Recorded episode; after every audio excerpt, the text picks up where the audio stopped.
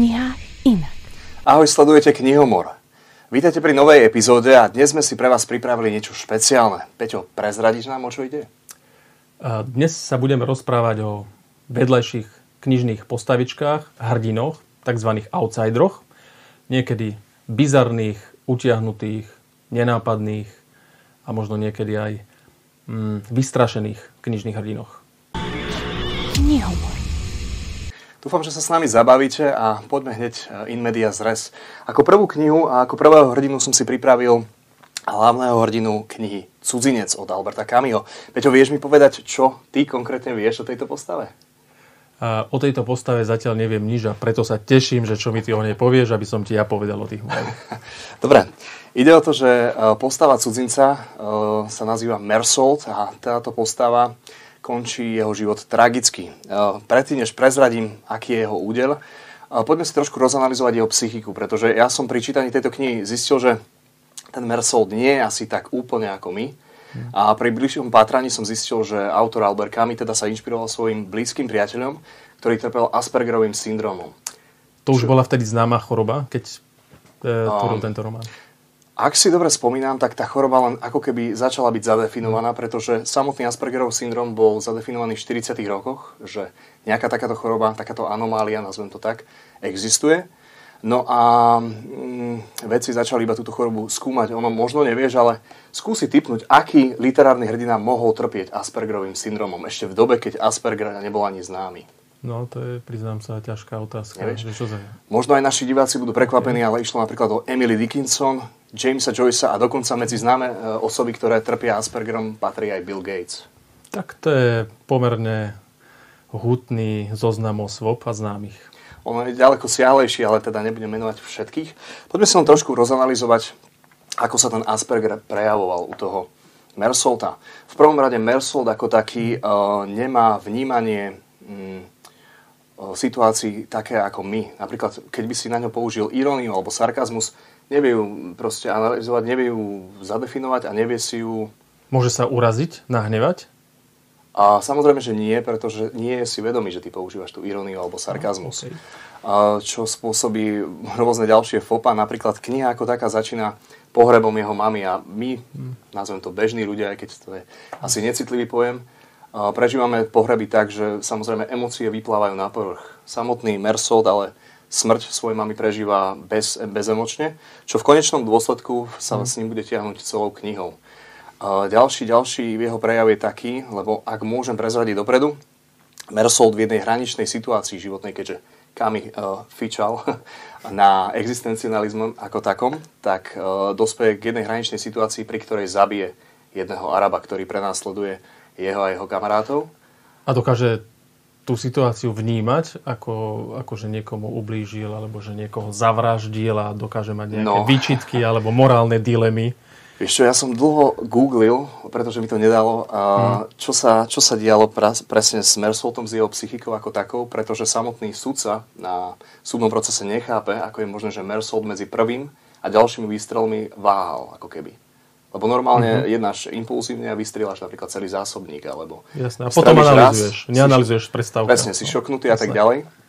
A nedá ti to jednoducho, lenže Meursault vystrelí, všimne si toho Araba, medzi tým ho teda aj svetlo opätovne osvetľuje, oslepuje, tak samozrejme reaguje ako reaguje impulzívne, reaguje inštinktívne a autor ako taký vysvetľuje, že Meursault jednoducho premýšľal, či bude ešte niečo cítiť ako človek, ak teda vystrieľa ďalšie náboje do toho človeka. Takže tá dramatická pauza, čo je medzi prvým výstrelom a tými ďalšími, je prakticky taký vnútorný monológ danej postavy. No a Meursault zisťuje, že ako človek necíti nič. Ďalšia dôležitá vec je, že Meursault, a to ja osobne obdivujem v tej dobe, keď už sedí v base, odmieta väzenského kňaza. V tej dobe je jasné, že psychika tej postavy alebo psychika väzňa ako takého je zlomená. Meursault ako taký veľakrát tiež premýšľa o smrti, o posledných chvíľach života. No keď mu je predostrená idea, že sa môže vyspovedať, môže prijať akože kresťanstvo a tak ďalej, tak Meursault rezolutne povie, že nie, lebo má málo času a celý život kresťanstvo ako také neriešil a jednoducho idea Boha ako taká je mu cudzia. Jednoducho odmieta ho. Aj keď mohol by sa hrať na nejakého chrumkávého, nazvem to tak, a tváriť sa, že ľutuje a aby jeho trest bol miernejší, pretože jeho trest je vlastne kapitálny. Dostáva trest smrti. Áno, preto chcem sa presne na toto spýtať, že dnes sú veľmi populárni také prípady kajúcnikov.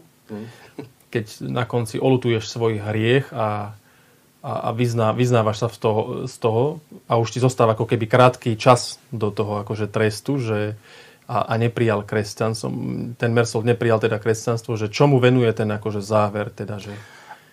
Výborná otázka a nepripravená, zdôrazňujem. Ono, čo sa týka Meursaulta ako takého, Meursault samotná postava rozvíja Camusho filozofiu, že človek má byť revoltujúci. A keď príjmeš názor, že nič po smrti neexistuje, tak Camus tvrdí, že prvotná emócia, s ktorou sme my spätí, je úzkosť. Ty si zrazu uvedomíš, že nič po smrti neexistuje, žiješ tu a teraz, ale Camus zároveň hovorí, že máš žiť zodpovedne a morálne, lebo mnohí ľudia ti povedia, že bez Boha neexistuje morálka. Camus toto zavrhuje, no a presne postava Meursaulta je v tomto tak typická, že Meursault rozmýšľa nad smrťou svojej mamy a hovorí si, prečo tá mama napríklad na staré kolena si hľadala, pretože to som nepovedal, ale mama žila v Starobinci. Mali síce výborný vzťah, ale samozrejme on je bol ďaleký, tam bol ten generation gap medzi nimi, tak ju dal do Starobinca, ale to by neznamenalo, že ju nemiluje, lebo on presne na tom pohrebe neplakal, ale nazývajú v celej knihe mamička.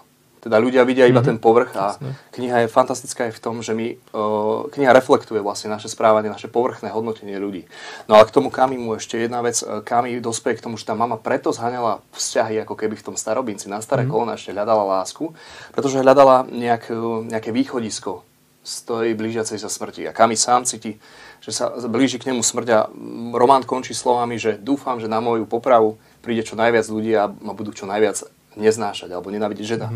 Že tá poprava vyvolá emóciu, lebo samotný Camus tvrdí, že život a priori nemá zmysel a jediný zmysel má pre nás kričať do sveta, lebo my zanikneme a metaforicky tá naša nesmrteľnosť spočíva v tom, že ľudia si na nás spomenú. Ak sme napríklad známi spisovatelia, známi hudobníci a tak ďalej, ľudia na nás budú na naše diela spomínať celé staročia. Môj milovaný Schopenhauer je v tomto špecificky, si zober, že Schopenhauer ako taký bol zaznávaný počas svojho života, ale sám povedal, že profesorom, ktorí boli na fakulte, že OK, vás si bude pamätať jedna generácia, ale mňa si bude pamätať XY generácií ďalších. A tak aj je. No, keď sme pri morálnych dilemách, ja mám podobného akčného hrdinu, možno trošku viac bizarnejšieho, a to je Remo Erdosain z knihy Sedem bláznov od argentínskeho spisovateľa Roberta Arlta. Reno je vlastne účtovník v takom cukrovare a pomaličky si kradne po 20 pesos a jeden kolega, teda doslova rodiny, aj známy trošku ho udá a rieši vlastne morálne dilemy. On dostane na fleku ako hodinovú výpoveď a vtedy sa tak ako keby vracia v myšlienka, že či on mal nejakú morálnu dilemu, keď kradol tie peniaze, však to boli malé dávky, on má nízky plat a či má byť teda vinný, hej, či sa cíti vinný a oznamuje svetu, že vlastne ja som sa necítil vôbec viny, však 20 pesos to je nič, to boli také malé sumy a potom som začal pridávať a zistil som, že nesmieš pri tých krádežiach vôbec rozmýšľať. Musíš to jednoducho urobiť a nemáš s tým žiadne morálne problémy. No, ako náhle ho z cukrovaru vyhodili, rozviedla sa s ním žena, to bola ďalšia taká rodina, katastrofa a to tak v živote býva, keď ťa jedno zle stretne, tak už ideš ako snehová gula, sa to nabaluje a ideš dole kopcom a len sa tak točíš a on v tomto točení sa pričmuchol k takej zvláštnej skupine a to je vlastne tých 7 bláznov, na ktorých čele bol ako keby astrolog a keďže tento román je písaný v 30 rokoch, tak tam sú už zdôrazňované alebo naväzujúce také trendy ako nástup fašizmu v Európe, doznievanie hospodárskej krízy, nástup rôznych totalitných režimov. Tento román je ako keby tým poznačeným a ústredným leitmotívom je, že nedostatok peňazí. Hej. A preto sa ľudia, ktorí nemajú peniaze, utkviekajú rôznym vizionárom, rôznym astrologom a toto je ako keby jeden z nich a ten má pod sebou také spoločenstvo a pripravujú revolúciu. A veľmi zaujímavé sú tie úvahy, kde sa tento Reno ako zúčastňuje, pretože prišiel na to, že oni sú mu schopní vrátiť tých 600 pesos, aby ich vrátil tomu cukrovaru a nepoď do väzenia. tak chodí na stretnutia tohto spoločenstva a tam vznikajú akože úžasne bizarné idei, hej, presne v týchto podmienkach. Ak sa môžem spýtať, lebo ústredným motívom teda tých mojich hrdinov sú aj výborne napísané vnútorné monológia. Určite, keď táto postava bola dohnaná k tomu, že začala kradnúť, čo nebola asi typická vlastnosť tejto postavy, opisuje autor nejako tieto vnútorné monológie, ak áno, ako, alebo akým štýlom sa dozvedáme o vnútorných pohnutkách tejto postavy? To je dobrá otázka, lebo Roberto Arlt bol typický potomok nemeckých migrantov, ktorí prišli z Európy. Matka bola Talianka, otec taký tradičný Nemec a vyrastal na chudobných predmestiach Buenos Aires. A on tam vlastne... Nielen v tomto, ale aj v iných svojich románoch tí hrdinovia sú často kriminálnici z toho prostredia, hej, chudobného. A skôr mu imponuje ako keby taký príbehy jednoduchých ľudí, na ktorým staval a ktorých osadzoval do nejakého prostredia. Takže to je akože, tento román je veľmi fajn a tie bizarné výpovede tých ostatných členov spoločenstva sú postavené aj na tom, že ako by mala tá budúca spoločnosť, tá vysnená, fungovať. Tak astrolog prišiel s tým, že ono by to malo byť taký dobrý zemiakový šalát, doslova, aby som ho mohol citovať, že aj z bolševizmu si niečo vyberieme, aj z fašizmu, nabereme tam všetkých sklamaných ľudí, vyhodených z práce, bez peňazí, závislivých a naše spoločenstvo bude postavené, že na armáde budeme ťažiť zlato a náš štát bude fungovať vďaka prostitúcii. Akože to je veľmi zaujímavý element.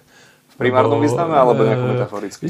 V takom sekundárnom, lebo už tedy bolo jasné, že prostitúcia je dobrý zdroj peňazí a ako rýchleho príjmu. Jasne. A jeden, ktorý to tam manažoval presne túto oblasť v tom spoločenstve, bol tzv. Melancholický pasák. To je tiež taká bizarná postavička, ktorý Erdosainovi vysvetloval, že aké je to úžasné a vyvážené vzťah medzi pasákom a prostitútkou. Že tá prostitútka je rada, že má pasáka, že mu dáva peniaze, lebo ona by sa nevedela vlastne postarať o seba, nevedela by čo s peniazmi, nevedela ako investovať, ako žiť a ten pasák ju zároveň ochráni. A keď máš dve takéto prostitútky, tak ty nič nerobíš a oni ťa ešte aj živia, hej? Keď ti donesie každá, že 2000 alebo 3000 pesos a jedáš akože 300, tak si akože v prudkom zisku. Takže to má význam aj pre tú spoločnosť. A to je financovanie. Samozrejme ťažba zlata, to chceli financovať ešte štát. A potom je tam ešte ďalšia bizarná postavička Zlatokob alebo generál, s ktorým sa Erdosain rozpráva o tom, že to je úžasné, taký guľomet dokáže vypáliť 250 rán za minútu a my budeme všetkých tých bohatých kapitalistov strieľať a to potom tu zavládne akože trvalý mier a bestriedna spoločnosť a všetci budú spokojní. No a vrátim sa ešte trošku na úvod. Také tie vnútorné monológy, ktoré si spomínal, hneď v úvode je jeden a ten podľa mňa vystihuje celkom dobre aj celý román a to je, keď Erdosain rozmýšľa o tom, že na čo tu má človek hlásať Božie pravdy, keď ľudia nemajú elementárnu vieru. Stačí lož a ovládne všetko. Už tak to je pekné prirovnanie. No a ten román vlastne ako keby nemal koniec, pretože nie je tam, čitateľ sa nedozvie, že či zvíťazila revolúcia, dozvedá sa, že tie prípravy vrcholia, každý z nich potrebuje peniaze a oni sa stále stretávajú a uvažujú a v závere ešte dominuje vlastne akt pomsty, keďže Reno prišiel na to, kto ho vyzradil vlastne majiteľom cukrovaru, že akým spôsobom si tie peniaze ulieva a pripravuje jeho vraždu, hej, to bol bratranec jeho manželky. Nehovor. O knihách inak. Je to trošku tak možno ani nie srandovné, ale je zaujímavé, že ten kontext, že v rokoch 1920 až 66 bolo v Latinskej Amerike 80 úspešných vojenských prevratov vo všetkých tých krajinách a s nástupom ako keby tých 30 rokov a fašizmu je ako keby tá tá metóda tých vojenských prevratov čoraz jednoduchšia, obligátnejšia. To bol vlastne prvý prevrat, o ktorom vlastne Arlt v tom románe, ktorý sa predvídal a predpokladal, lebo to bol 29 a v 32. bol ako prvá vojenská chunta v Argentíne nastúpila k moci a už potom sa to menilo akože, ako každú chvíľu všetko. Keď tomuto hrdinu spomínaš vojenské prevraty, začínam ľutovať, že dnes nemám na pláne rozprávať o Kajdranerovi. Neviem, či poznáš tú knihu od Hosseiniho, ale presne on spomína vojenský prevrat v Afganistane, spomína tam sovietskú okupáciu a tak ďalej, ale presne, no nie že úplne presne, ale taká možno terciálna téma prevratu alebo vojenského púču sa spomína aj v tejto knihe, ktorá je knižnou novinkou na českom a slovenskom trhu. Hoci táto kniha od Moacira Skliara, brazilského autora, vznikla alebo bola napísaná už v roku 99, dočkala sa prekladu až po 20 rokoch z portugalštiny. O čo ide v tejto knihe, ktorá sa volá Žena, ktorá napísala Bibliu, a chcel som taktiež premostiť na ňu, keďže doteraz sme sa o mužoch rozprávali. Tak by som rád porozprával o tejto bezejmené hrdinke, alebo o hrdinke, ktorá nemá meno. Nehovor o knihách inak.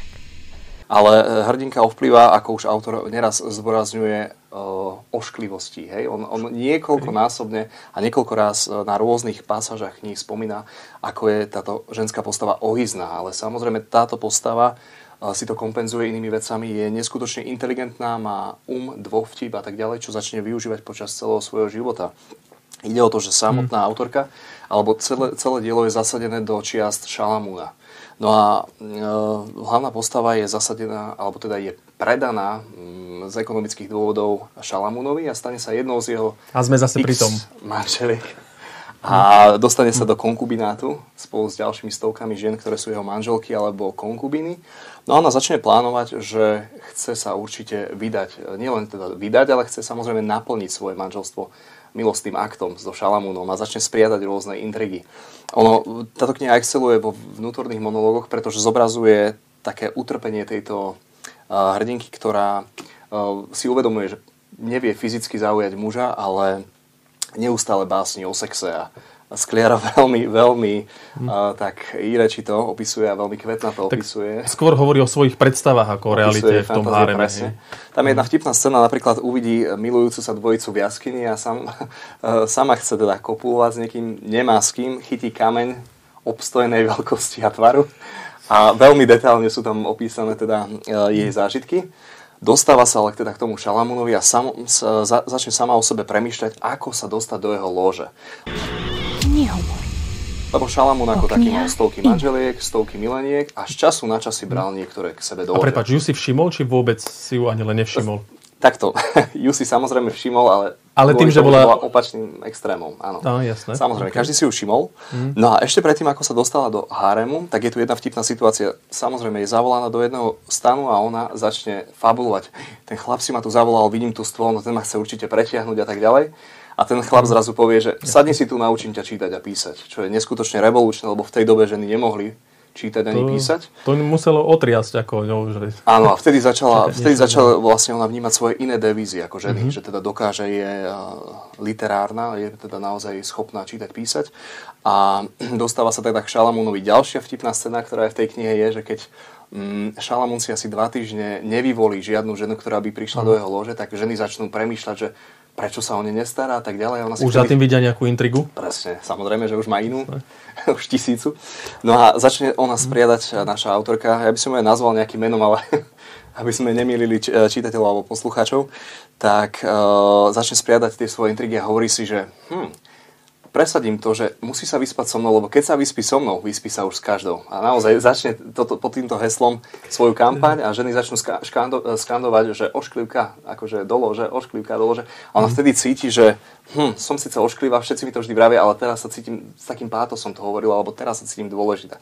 Dostáva sa dolože k Šalamúnovi. Šalamún snaží proste sa pripiť a tak ďalej, aby sa niečo dalo. Bohužiaľ je nefunkčný v tej posteli, ale ako král si nemôže dovoliť, však videl si The Vikings, samotného Ivara bezkostného. Chlap ako také neznesie, keď jeho pýcha zlyhá a samotný Šalamún taktiež povie, že toto sa nesmie dostať von. Vyženie ju zo svojej lóže a ona si povie, že vtedy sa pomstím, lebo nie je horšieho človeka ako ohrdnutého milenca alebo milenky. Ona začne spriadať svoje plány a napíše presne Šalamúnovým nepriateľom list, kde žiadal vojenský púč. Lenže tento list je zachytený, Šalamún si ju nechá odchytiť a hovorí, že Kto to napísala? Konečne sa s ním stretla vlastne, nie? Na základe tohto. Už v tej lože sa s ním stretla, keď bol nefunkčný. A predsa len. No a stretla sa s ním druhýkrát teda. Sice nie pod tým sexuálnym potonom, ale stretáva sa priamo kvôli tomu, lebo sa aj Šalamún pýta, kto to napísal, ona mu povie, že však to sú moje myšlienky. On nechápe, pretože štylisticky to presahuje čokoľvek, čo dovtedy videl, a poprosí ju, aby napísala pre neho Pentateuch. To jest? Tých prvých 5 Mojžišových kníh. No a ona tieto knihy začne písať a začnú si ju všímať muži, samozrejme. Dovtedy nemá žiadnu skúsenosť s mužmi, pretože ona sa zamilovala do Šalamúna, verí v pravú lásku. Tie monológy vysvetľujú aj ten progres, ktorý nastával, nie že áno, s kameňom to bolo fajn a podobne, ale predsa ona tuží po láske ako také, že z toho sexuálneho ona prechádza do toho duchovného ako keby. Takže si sám hovoríš v ére Tindru a Badu, že je tu konečne žena, ktorá nevníma veci, nechcel som povedať primitívne, alebo tým nechcem uraziť, tak to vnímajú aj mnohí muži, ale povedzme si, že priamočiarom, alebo len povrchne, ale začne za tou povrchnosťou vidieť oveľa dôležitejšie veci.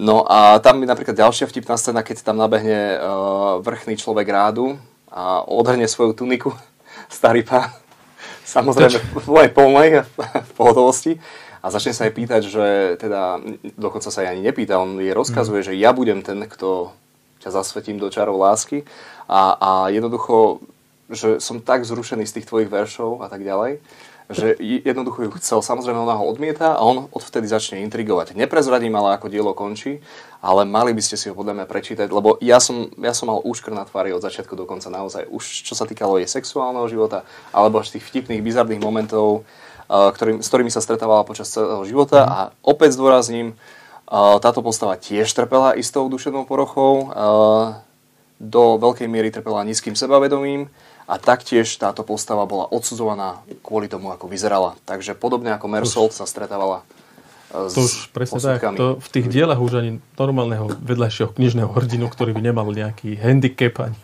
Ale ja by som dokonca to nenazval ani handicapom, ale ako Tyrion hovoril v diele Pieseň ľadu a ohňa od Georgea Martina, že využiť tú svoju nevýhodu a spraviť nevýhodu alebo devízu, a obidvaja to tak správali.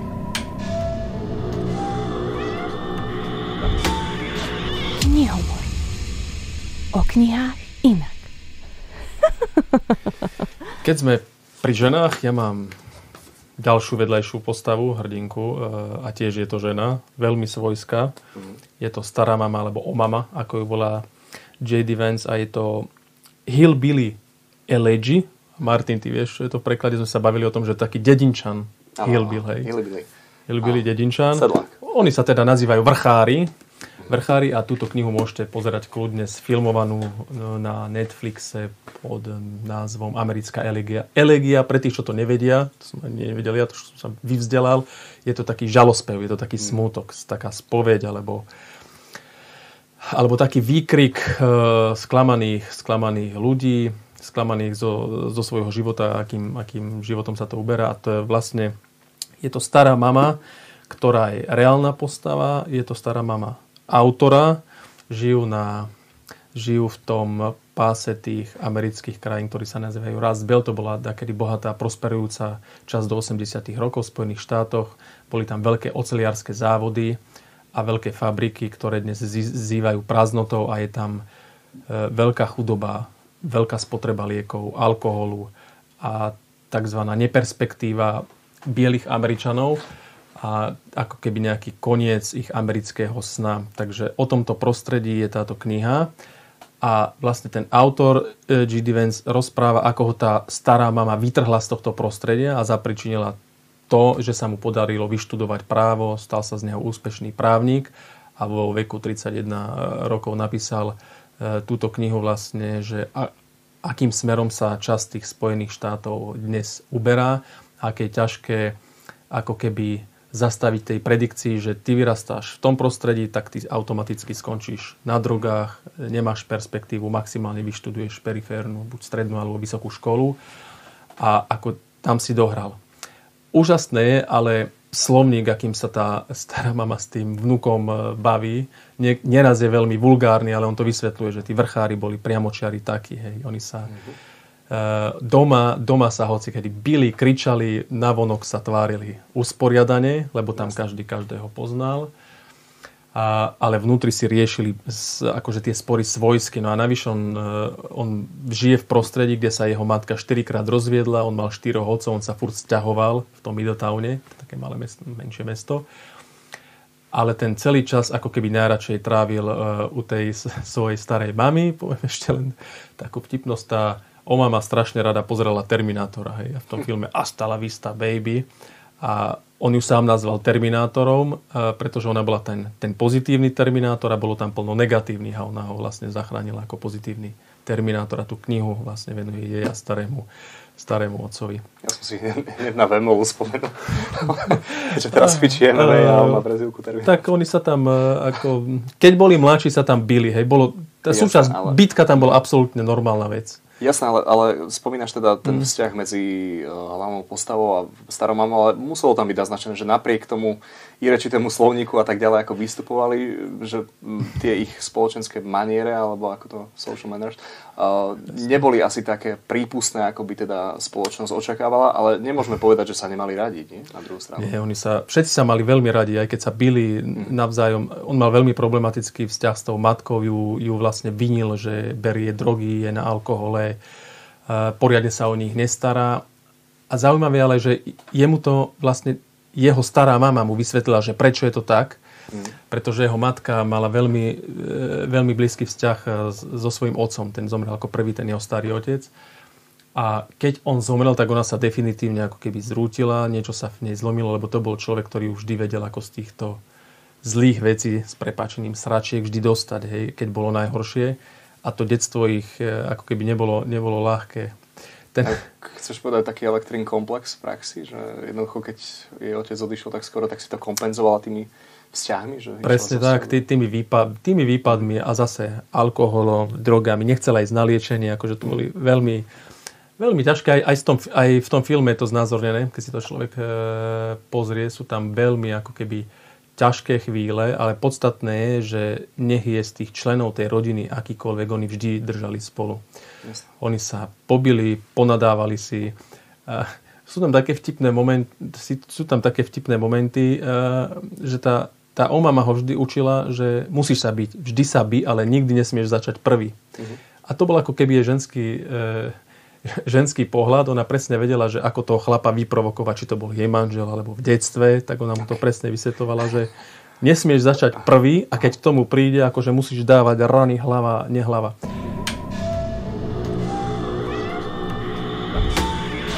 Knihovor. O knihách inak.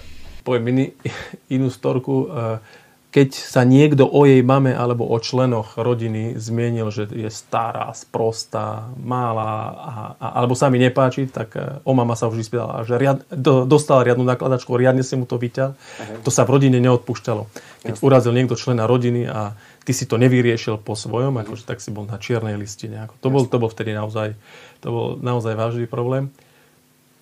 Iná vec, že keď ten J.D. nastúpil vlastne ako keby k námornej pechote, a to popisuje, ako to je veľmi dôležitý moment, pretože tam on ako nedisciplinované dieťa vyrastajúce v tej komunite, ktorá nemala perspektívu, armáda ho naučila perspektívne žiť, fungovať, získal finančnú gramotnosť, že armáda má vlastné finančné ústavy, získal tam vlastnejší úver a teda mohol hlavne doštudovať. A keď on išiel k tej armáde, tak tá stará mama popresne hovorí, že ty si sa zbláznil, tam ťa rozserú na kašu, ty tam nevydržíš takúto podporu. A až do smrti sa, teda nikdy sa s tým nezmiernila a stále ho podozrievala, hej, že to nebolo normálne, že ty ideš do armády, že to je akože strata času, tam ťa rozflákajú na kašu, akože ty si skončil, kamarát. Ja by som chcel vidieť Petláka, Mirona Zelinu a ďalších týchto pedagógov, otcov pedagogiky, ako keby, alebo Komenského, čo by povedali na teda výchovné metódy tejto stariny. Áno, to je, akože tie metódy boli svojské, ale v kontexte toho románu, keď sa človek akože smutne pekné. Ja. Smutné, pekné a podobne ako... Myslím si, že táto kniha je dobrá aj, že sa dá porovnať s filmom a ja si myslím, že obidva boli dobré. A akurát s tým rozdielom, že kniha ide časovo za sebou a ten film je prestrih.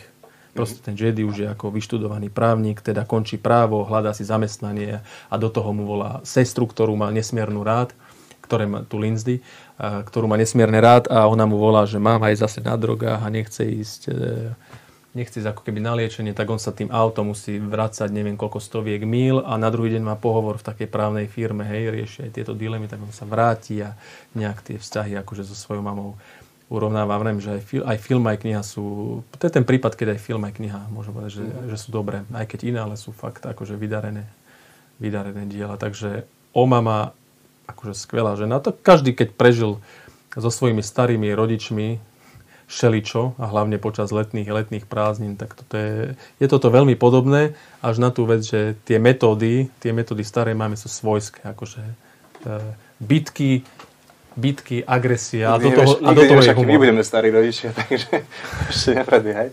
Či tou svojskosťou nebudeme ešte unikátnejší. Je fantastické vidieť, ako dokáže tá rodina držať pohromade napriek všetkým tým, ako si nazval, stračkám. A dovol mi ešte premostiť na jednu vec, alebo teda vrátiť sa k tomu porovnaniu filmu a knihy. Bol film príliš zjednodušený? Pretože toto je typické pre filmy, že zjednodušujú príliš veľa vecí. Film je na prvé pozretie asi dlhší, lebo má 2 hodiny a môže človeka ako keby trošku nudiť, ale je oživený práve tým prestrihom, že to nie je ako keby časozber ako v knihe, ale je to prestrih, že tam sa miešajú presne aj tie vnútorné monológy a spomienky toho J.D.ho, keď už je právnik, na detstvo. Hej, on sa vracia často do minulosti, čo a ako zažil s tou omamou, keď bol malý chlapec a aj keď už bol v námornej pechote alebo keď študoval tie práva. Ten film je v tomto živý, je dlhší, ale živší je presne v tomto. OK, ďakujem. Prešiel by som teraz ku knihe knih. Nie, nemám tu Bibliu, ale mám tu dielo, ktoré ja osobne zbožňujem, ale dielo, ktoré je ovešané, alebo je také, ako by som to slušne povedal, dielo, ktoré vyvolá diskusiu. Jednoducho, tak ako ja ju obhajujem neustále, čítal som toto dielo asi 16 krát, nájdu sa ľudia, ktorí aj mne osobne napísali, že čo ti šíbe, že toto je najprehajpovanejšia kniha, aká existuje a podobne. Ak ste ešte neuhádli, o čo ide, ide o Kto chytá v žite od Salingera. Áno, teda chcel by som rozprávať o Holdenovi Caulfieldovi. Čo k nemu? Taktiež, ako tie naše dve predložné postavy, trpí duševnou chorobou, a trpí teda Post Traumatic Stress Disorder, touto chorobou, keď máš vlastne, alebo ako to George Carlin hovoril, že dnes zjednodušujeme a zjemňujeme všetky slova, kedy si sa táto choroba volala Shellshock. To bol ten posttraumatický syndrom, ktorý mali vojaci po vojne. Holden ako taký je bohužiaľ asociál a toto dielo zachytáva odlúčtenie ako také. Ja by som osobne povedal, že toto je centrálny motív celej knihy. Holden je vyhodený zo školy, samozrejme už po niekoľkýkrát a opäť sa stretáva s predsudkami. Holden napríklad napíše svojmu bývalému spolubývajúcemu, ktorý je taký devkár, taký frajerkár, ide na rande s dievčaťom, ktoré sa Holdenovi páči a samozrejme poprosí Holdena, nech mu napíše esej. Holden je síce bitkár, ale nedovolí si do statnejšieho muža. Napíše mu tu esej, ten muž sa vráti z toho rande, alebo ten kamarát sa vráti z toho rande, pozrie si tu esej a hovorí, nečudujem sa, že ťa vyhodili zo školy. Opäť tie predsudky, s ktorými sa stretávame aj v tých ďalších knihách, ale aj v tejto. A Holden ako taký je neskutočne svojský, on aj tým, že trpí touto chorobou, nedokáže obsedieť, nedokáže sa rozprávať dlhodobo o jednej téme, nie je koncentrovaný a milujem napríklad tú pasáž, keď cestuje taxikmi a každého taxikára sa pýta, keďže odíde a utečie do New Yorku, aby nemusel ísť ešte domov, tak pozerá tuším na tú rieku Hudson, ktorá tam je a hovorí si, že takým naozaj dôležitým hlasom a vážnym, že prosím vás, kam odlítajú tie kačky na zimu? A tí taxikári nechápu, že prečo toto zaujíma, myslia si, že si s nich robí srandu, ale jeho naozaj také bizarnosti zaujímajú, ktoré uchádzajú iným ľuďom. Zober si, že jediná vec, ktorou sa chce Holden venovať ako takej vo svojom živote, je odchytávať deti. Som si myslel, že kačky. Samozrejme, že aj kačky by zachraňoval, ale chcel odchytávať deti, alebo všetkých dospelých alebo všetkých ľudí, ktorí tápú vo svojom živote a ktorí sa nachádzajú nad priepasťou v žite. A on je vlastne ten lovec ľudí, ktorí sú v žite a on ich odchytáva. On je neskutočne ľudomilný, neskutočne empatický človek. Je tam jedna pásaž, keď mnohí jeho súputníci alebo rovesníci hádžu snehové gule do aut idúcich a on hovorí, prečo by som to mal robiť? Poškodím to pekné sklo. Mal neskutočný zmysel pre estetiku. A ako takú veci, ktoré naozaj nám bežným ľuďom uchádzajú. Človek, ktorého spoločnosť odsudzovala len kvôli tomu, že nedokončil školu, je ďaleko názormi a aj svojou empatiou ďalej ako drvivá väčšina ľudí. A z tých odchytených ľudí chcel vlastne čo robiť? Aby z nich boli lepší ľudia? Alebo... Aby mali zmysel svojho života. Aby oni našli tiež zmysel svojho života. Dielo končí veľmi zaujímavým spôsobom, končí veľmi otvorene, ale v takom inotaji autor naznačuje, že on asi skončil na psychiatrii. Ale vracia sa do bežného života už od septembra. S nejakou nádejou, že sa možno začlení do tej spoločnosti. Ale tam neskutočne veľa vtipných momentov, pretože zober si, že Holden je snáď prvý chlap v literatúre, ktorý si zaplatí prostitútku, aby sa s ňou porozprával. Je tam scéna, keď si na hoteli zavolá prostitútku a on jej zaplatí vopred a povie, on si vymyslí zranenie, ktoré má, pretože Holden je neskutočne romantický typ v tom, že on spomína, áno, už som o tom sexe niečo počul, ale má tam tie svoje pubertálne výjavy a prejavy fantázie. Ja sám, keď som viedol debatu s mnohými tínejdžerami na tieto témy v rámci konverzácií na angličtine, tak vidíš, ktorí už nejaké zážitky mali a ktorí nie.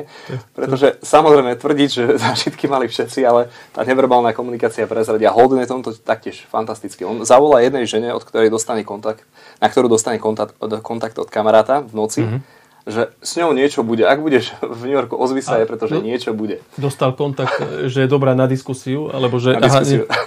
Alebo ďalšia scéna, skončí na diskotéke, on sa veľmi rozhadzuje, pretože tých pár dní, čo sa stráni rodičov, povie si, že chce si užiť ten život v New Yorku, tak príde na diskotéku, má zmysel pre tanec, tancuje s jednou blondinou a tá žena stále iba okúkáva tých ostatných mužov, že či tam náhodou nejakého slávneho herca neuvidí. On si z nej spraví srandu, že práve teraz nejakého videl. Ona je celá zrušená z toho, nevie sa sústrediť a už ide za kamarátmi a povie jej tú históriu, že videla takéhoto herca a že áno, ja som ho dokonca sám, nie, že Holden ho videl, ale ona pridá k tomu tú svoju históriu, tú Urban Legends. Ja som ho taktiež chvíľku videla a už je zaujímavá pre tie svoje kamarátky. Holden ako taký je fantastický, že on v tých taktiež ďalšia kniha, ktorá spomína vnútorné monológy, a Holden exceluje v tom, ako analyzuje, hoci teda nemá školu, ale výborne analyzuje charakter tých postav. On si odsleduje, že aké stereotypy ľudia bežne robia a ktoré veci sú pre neho smiešne a tie veci ešte zveličuje alebo do tých vecí sa striafa. Tak ako to bolo v prípade tej blondíny, že si urobil srandu z toho, že chce byť stredobod pozornosti, určite si primyslí nejakú historku a tak aj bolo. No, nechcel by som byť žiakom, ktorý má učiteľa angličtiny a na základe dialogu vedel o mojich skúsenostiach. Ale niektoré veci prečítaš z toho človeka, to je jasné, že keď... Ja neviem, pokiaľ nemáš rúško a vidíš tú mimiku ešte tak. Áno, to bolo ešte z čias, keď teda sa to dá. Sa nenosili. No, priatelia, a toto boli naše 3, 4... Dovolíme si povedať, že 5 knižných... 5 knižných postav. Áno. V našom dieli Knihomor a budeme sa počuť a vidieť v najbližšom dieli. A dúfam, že vám to niečo prinieslo. Prajeme pekný deň alebo pekný večer, záleží, kedy to pozeráte. A buďte zdraví. Knihomor. O knihách inak.